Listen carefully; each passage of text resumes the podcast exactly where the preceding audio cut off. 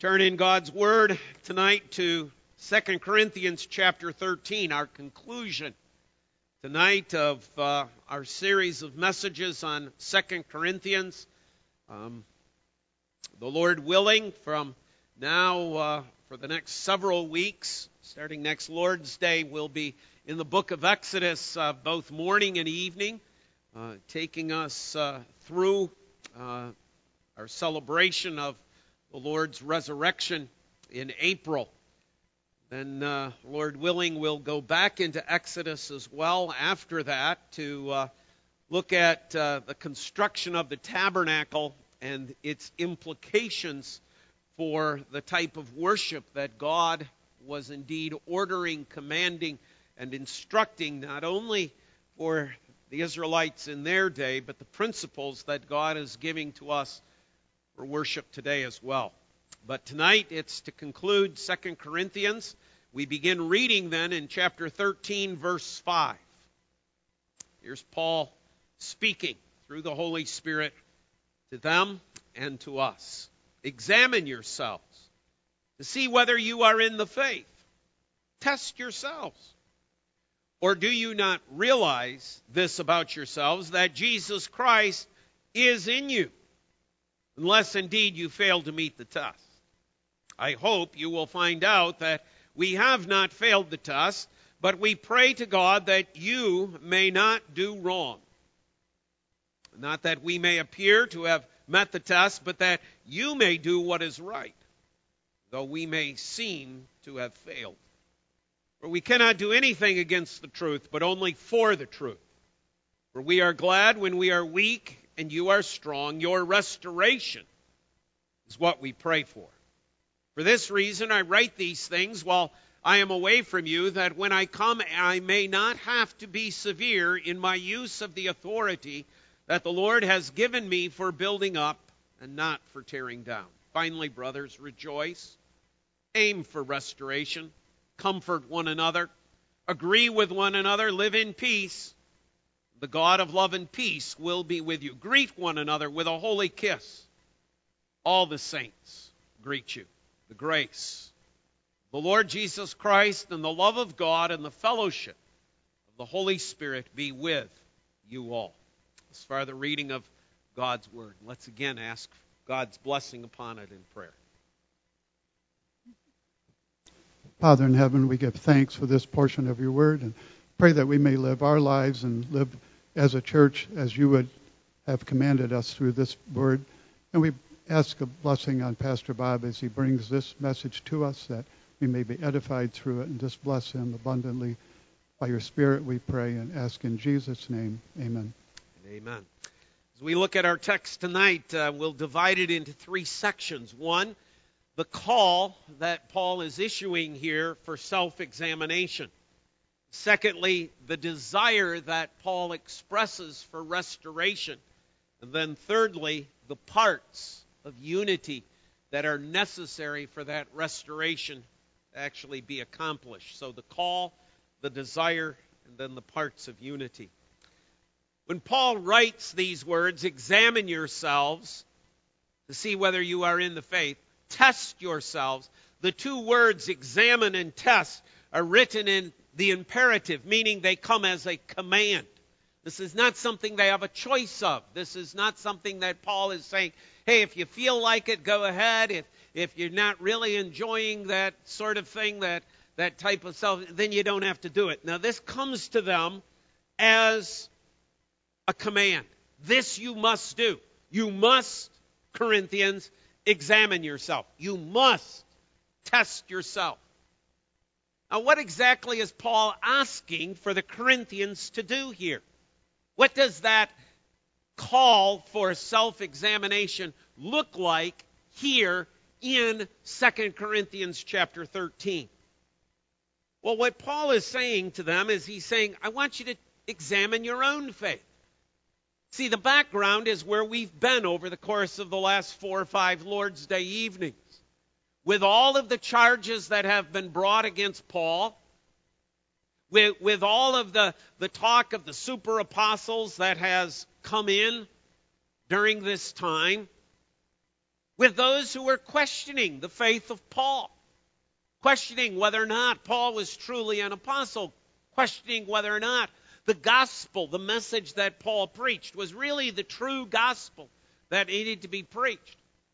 Paul now is turning it around and saying, Corinthians, you examine yourselves. You, you've been questioning and wondering about my faith. What about yours? I command you. And Of course, that command comes not only then from the Apostle Paul, that command comes from the Holy Spirit as well. You, Corinthians, you there in that church of Corinth who have been raising these questions, you who have given your ear over to these super apostles who are not sowing the truth about Christ, you examine your own heart. Examine your own faith. Is Christ living in you? Now, you'll note in the passage, Paul doesn't ask that question because he's expecting a negative answer. Paul's not raising this because he's, he's somehow challenging the faith of the Corinthians as they were challenging him. Paul, in fact, says, okay, or do you not realize this about yourself that Christ Jesus is in you? See, Paul believes that these people, this church of Corinth, is truly a church of Jesus Christ. That Jesus Christ is truly living within them. They need, they need to take the time to reflect upon their own lives, to reflect upon their own faith, their own commitment, their own hearts. Is it with Christ? And Paul's expecting them to say, Of course it is. Yes, Christ is in me. That Paul is expecting them to answer, as Paul would answer. For me to live is Christ, and for die, to die is gain. Unless, of course, you fail the test. Paul is leaving open the possibility that there may be those who do not pass the test, who, who cannot say equivocally that Christ is truly living within them. They are to examine themselves, they are to test themselves, test their own faith. But there is a second part to this as well. It's not only in terms of their relationship to Christ, but Paul is saying if you're really in this relationship with Christ, then there's a relationship you should be having with me as well.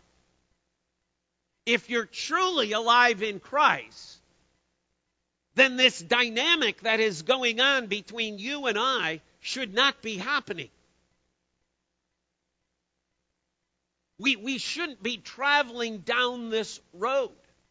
That's why Paul says, I hope, verse 6, I hope you will find out that we have not failed the test, but we pray to God that you may not do wrong, not that we may appear to have met the test, but that you may do what is right, though we may seem to have failed.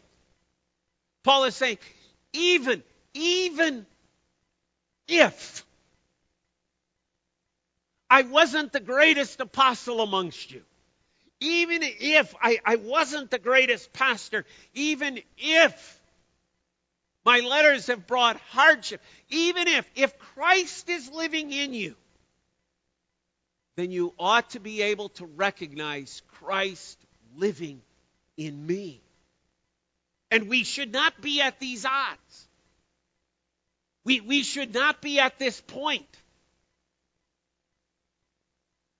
This is not the way that those who are in Christ come at one another. Examine yourselves, test yourselves. Now that's what it meant for the Corinthians. But there is also a message here for, for us as well, and in particular because this is not the first time that Paul has told and instructed the Corinthians to go about this type of examination. Paul wrote about it before in 1 Corinthians chapter 11. And Paul, there, in, in his instructions there, it was in regards to the Lord's Supper. that there too is a call. There too is a, is a reason for us to examine ourselves. Next Lord's Day, as I mentioned this morning, the table is there. We have the Lord's Supper. And, and we issue all sorts of warnings, fencings of the table, who can, who cannot participate. But before we go there, we are called to examine ourselves. What is it that, that we're called to examine? Well, let's go back to that passage, 1 Corinthians chapter 11. And let's just remind ourselves of exactly what it is that, that Paul instructed there.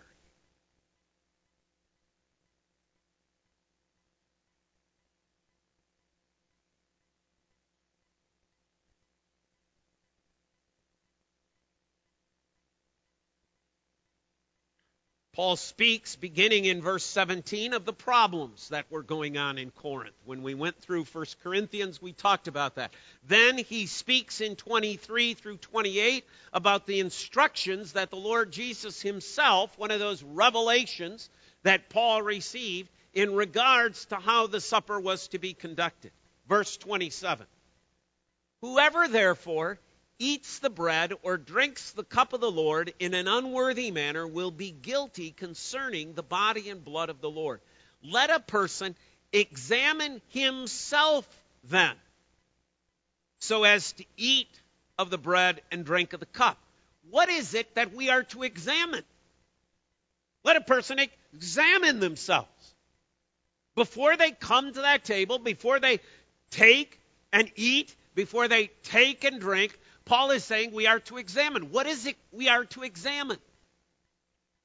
We are to examine our relationship with Christ.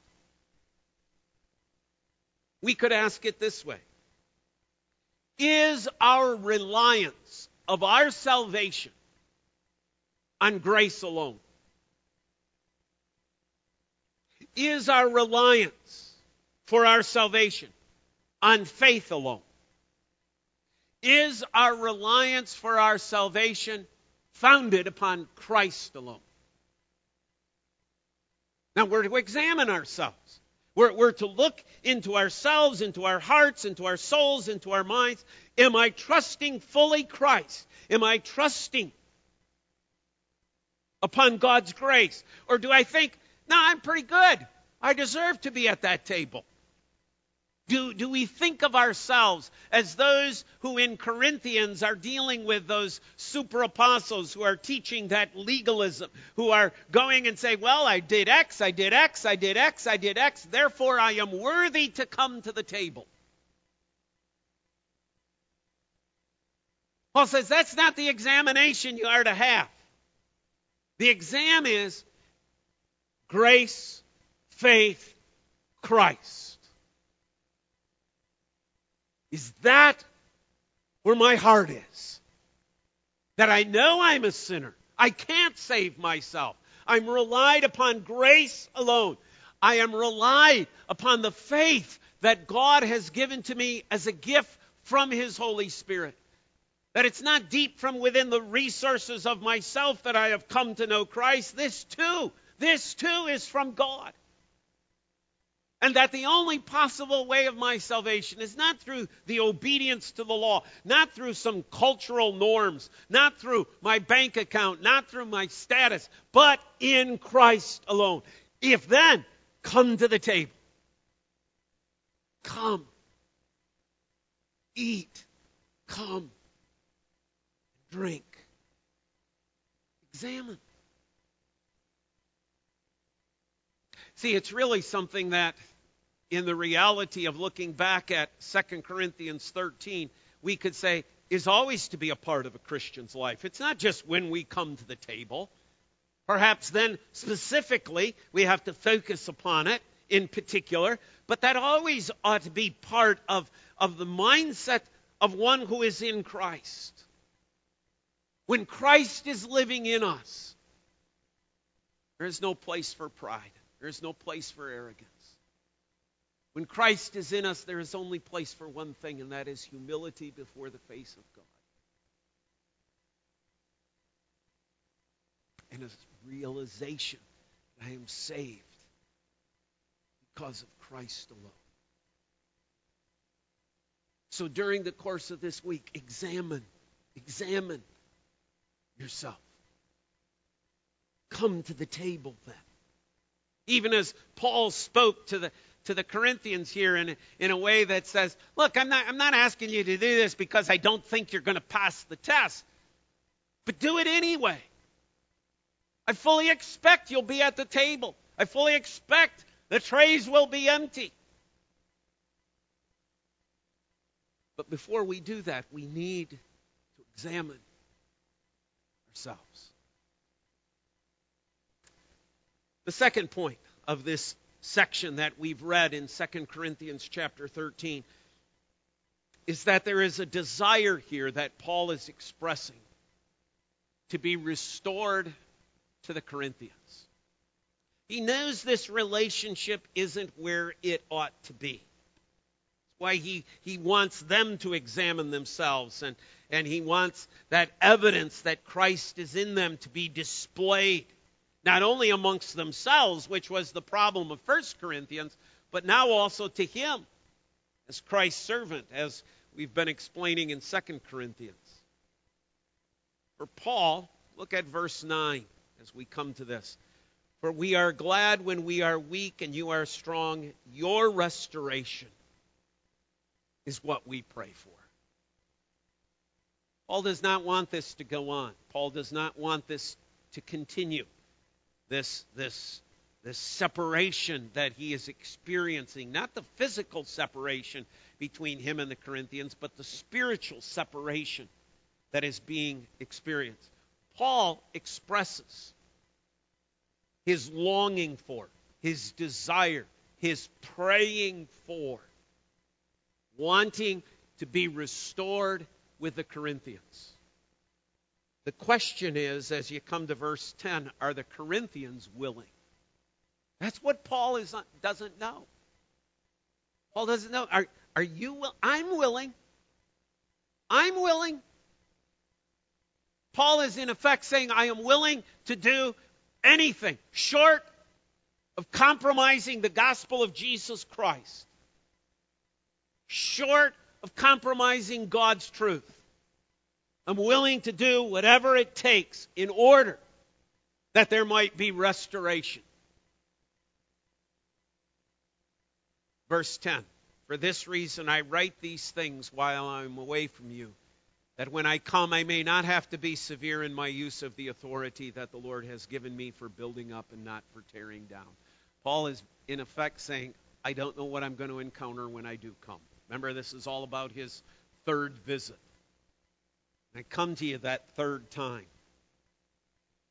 Am I going to have to come the power and the authority of Christ to deal with wrong, or by the time I get there, will this restoration have already taken place in your hearts and in your minds?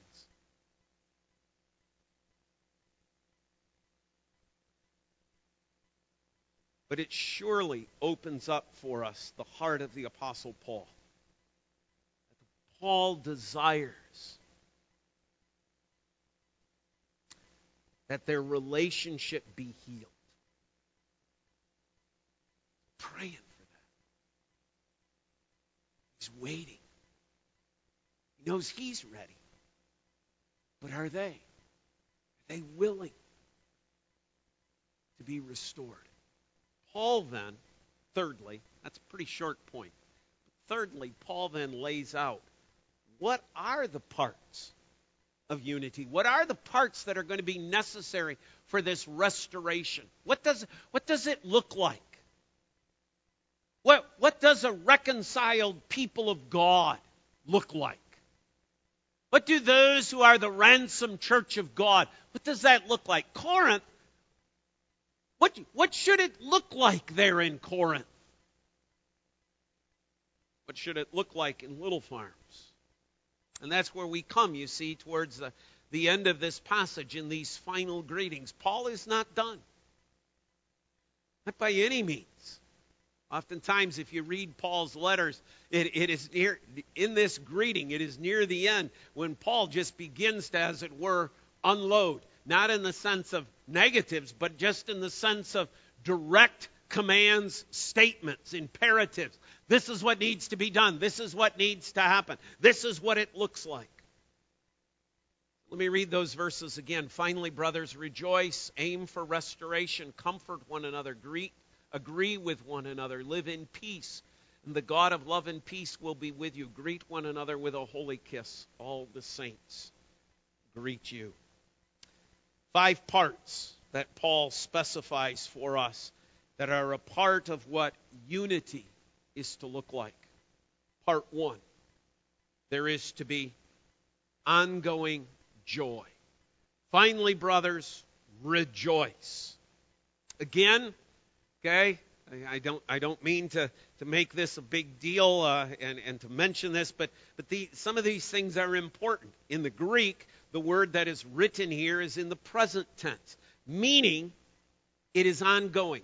And it means, regardless of circumstances or situation, there is nothing that is to rob us of joy.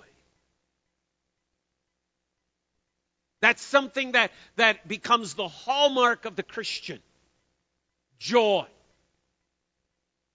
Not necessarily a happiness, not a laugh, laugh, laugh about every situation, not a chuckle about everything, but a joy that underneath even the pain, underneath even the discouragement, underneath even the problems and difficulties, there is this deep seated joy because we know, to use the expression from this morning, that there are indeed rivers of living water flowing in our direction. That Christ is indeed satisfying every need that we have. And so there is an ongoing joy. Can you imagine? Okay, just, just use that picture again and, and think of it this in, in the context of this morning. Okay? Moses goes away. The people have no, no idea where he's going. He takes those elders with him. He goes to the rock that God specifies for him. He smites the rock, and the water starts flowing. My guess is that before Moses and the elders got back, here are the people.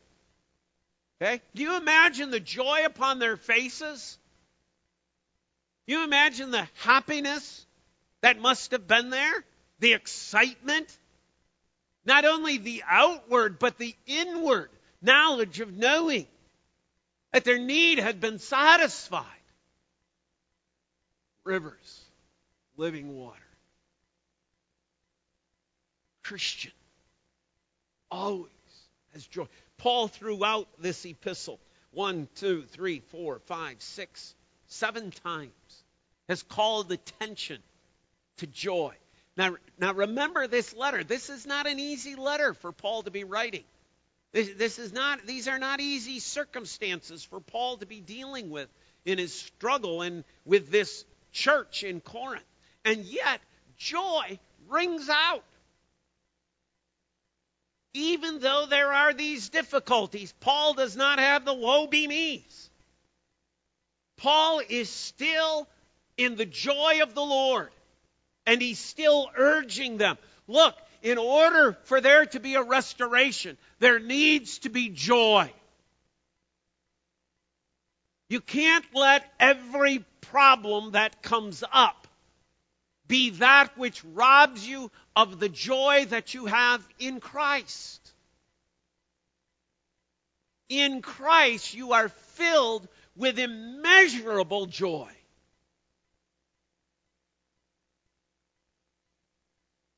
That's one. Second, Paul says that there should be comfort for one another. Actually, the, the, perhaps the better term would be mutual encouragement of one another. There, there needs to be the understanding that together we have the responsibility towards one another as brothers and sisters in Christ to mutually encourage one another. Paul has been seeking to do that in this letter to the Corinthians. He has been seeking to encourage them. He hasn't been seeking his goal. He's mentioned it a number of times. Look, I'm not trying to shred you into pieces. I, I have a goal of of you growing. I have a goal of your relationship to Christ deepening. If there's truly going to be a restoration, then there needs to be a mutual encouragement of one another. Not only within the church of Corinth, but from the church of Corinth towards Paul. Can you imagine what it, realistically, what it must have been like for the Apostle Paul to have heard what was going on in Corinth? This is a man, as, as he himself said, went through all those hardships, went through all those difficulties. This is a man who has given himself to the gospel ministry. This is a man who tossed away a position and treats it as garbage, as refuge, as dung that he could have had amongst the Jews. This is a man who could have been living a life of great leisure. And he is out there day after day after day preaching, living the gospel of Christ. And these people challenge whether or not he's authentic. Is that mutually encouraging? Is that building up? Is that strengthening? You think, you think when Apostle Paul gets wind of this, he's going, Boy, I, I just can't wait to go on my next missionary journey, meet another church, establish another church, have some other lovely, wonderful Christians surrounding me. And then find out two years later that they've abandoned the gospel, gone after some super apostles, and are now throwing all sorts of criticism in my direction once again. Now, Paul never states it that way. The Holy Spirit wouldn't let him state it that way. But that's, in an essence, what's going on. If there's going to be this mutual restoration, there needs to be a mutual encouragement of one another. Third, there needs to be agreement. Agree with one another. Be of one mind. Don't be divisive. United on the doctrines taught in the Word of God. Agreement does not mean uniformity. Doesn't mean that everybody in Corinth had to wear the exact same church uniform that everybody's home had to be painted the exact same color, okay, that, that uh, everybody's hair had to be cut to the exact same length. Okay, that would be uniformity. Paul is not here saying there needs to be uniformity, but there needs to be an essential agreement on that which is the truth. And that essential agreement is that which is going to bind them and unite them together And that's what's going to restore them. Fourth, they are to live in peace with one another. Live in peace. And then the God of peace will be with you. One of the commentators took us back to, to Numbers chapter 6, where we read of that blessing of the Lord. You know, after, after the Israelites had, had done worship the way that God desired them to worship. Then the instruction is given to Aaron okay, Aaron, now you can bless these people. The Lord bless you and keep you. The Lord make his face to shine upon you and be gracious to you. The Lord lift up his countenance upon you and give you peace. give you peace. See, the picture is of the reconciliation that is taking place in those sacrifices. And by those sacrifices, there is a reconciliation, there is a restoration of the relationship between us and the Lord, between the Israelites and the Lord. Once that res- restoration, reconciliation was occurring, then God could say, Now, my peace can rest upon you. Once again, a picture pointing us to Jesus Christ. That because of Christ, there can indeed be peace between ourselves and God. Paul writes about this over and over again in the New Testament about the fact that, that we've been reconciled through the blood of the Lamb language. We've been reconciled with God. That once we were the enemies of God, we were under the wrath of God. But now we have peace with God through the blood of the Lamb. But you see, that peace that we have with God is to be a peace that is lived out here. The vertical peace that we have as God's people with God Himself is to become a peace that we experience amongst one another. We are to see each other as a reconciled sinner. That's who we are. And if you're a reconciled sinner, if you're a reconciled sinner, if I'm a reconciled sinner, then there ought to be peace amongst us. Why? Because the God of peace has given us peace. Because of the blood of Jesus Christ. See, that's what ought to be noted about how a church lives. This is what Paul is desiring with this church at Corinth. He wants them to have that amongst themselves. He desires that that be the peace that they have with Him as well. Live in peace with one another, and the God of peace will be with you. It's an interesting statement, isn't it? When you're not at peace with an individual, a fellow Christian, do you sense a peace between yourself and God? This relationship affects that relationship of peace as well. Just as the relationship of peace that we have with God is to affect our relationship with one another, our relationships with one another affect our relationship with God as well. We are to be those who are striving for peace, to be living in peace. And then Paul adds this final one. And at first I thought, you know, that your first inclination is kind of to brush past it. Greet one another with a holy kiss. All the saints greet you. It's sort of like, is that important? Was that necessary for Paul to add? Why, why does the Spirit lead Paul to bring about this idea of greeting one another with a holy kiss? And why does Paul extend to these Corinthians the fact that all the saints greet them. Well, part of the reason it's important is a reason we don't understand because we're not Jewish.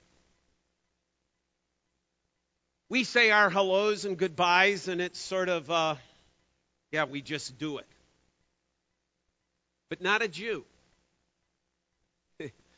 A Jew lives out their emotions. A Jew's emotions are, are lived out for everybody to see. Jews don't hide anything. Okay? Some of you probably have caught a, a Jewish movie with Jewish characters in, and you, you, if you watch it for any period of time, you, you know that they, they are a, a, a race of people that, that display their emotions. See, it was true in Paul's day as it was true in the Old Testament as well. That if you came across another Jew walking on the road and you greeted them with your typical Jewish greeting of shalom, that was a heartfelt expression. Everything is okay between you and I. If there was any sense of bitterness, any sense of anger, any sense of resentment. A Jew would never say shalom to another Jew. They'd turn,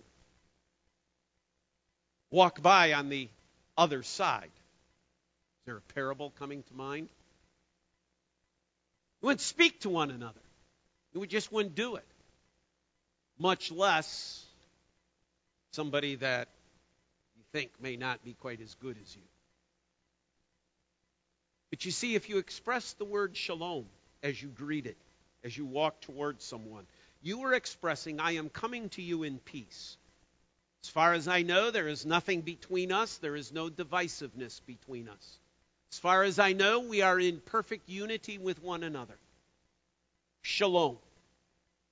If you express shalom and the other person coming towards you the other way refuse to shake your hand, refuse to acknowledge it, look the other way, that person was saying, Well, you may be in unity with me, but I'm really upset with you.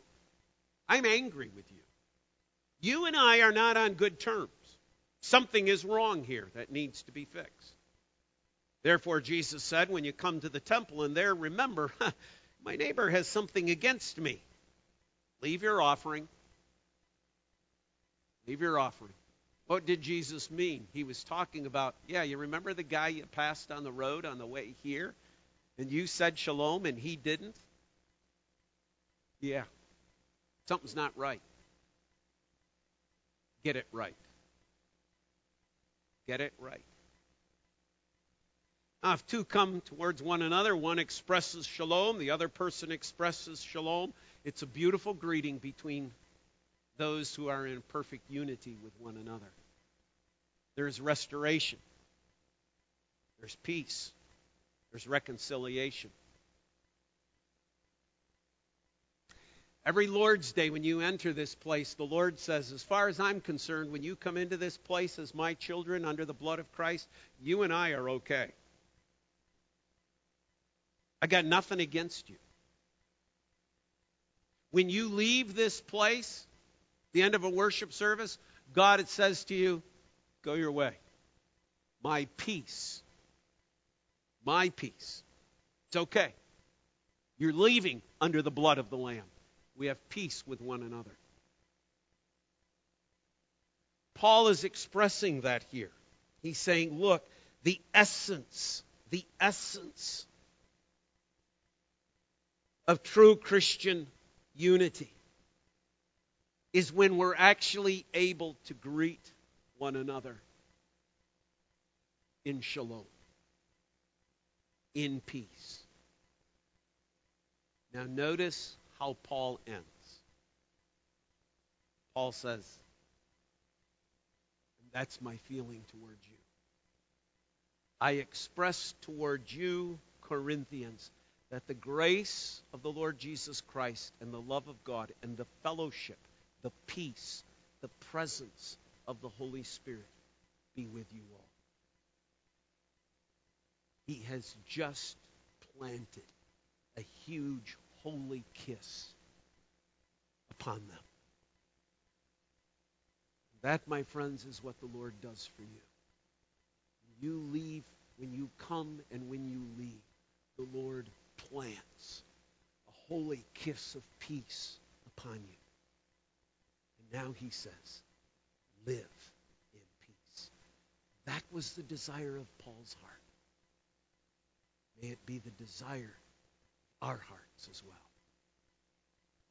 Father, thank you. Thank you that you are the God who loves us so much in Christ That you love us so much that you greet us and you bless us with your peace resting upon us. Thank you. May we seek to live in that kind of peace with one another. In Christ's name and for Christ's glory, God's people say, Amen.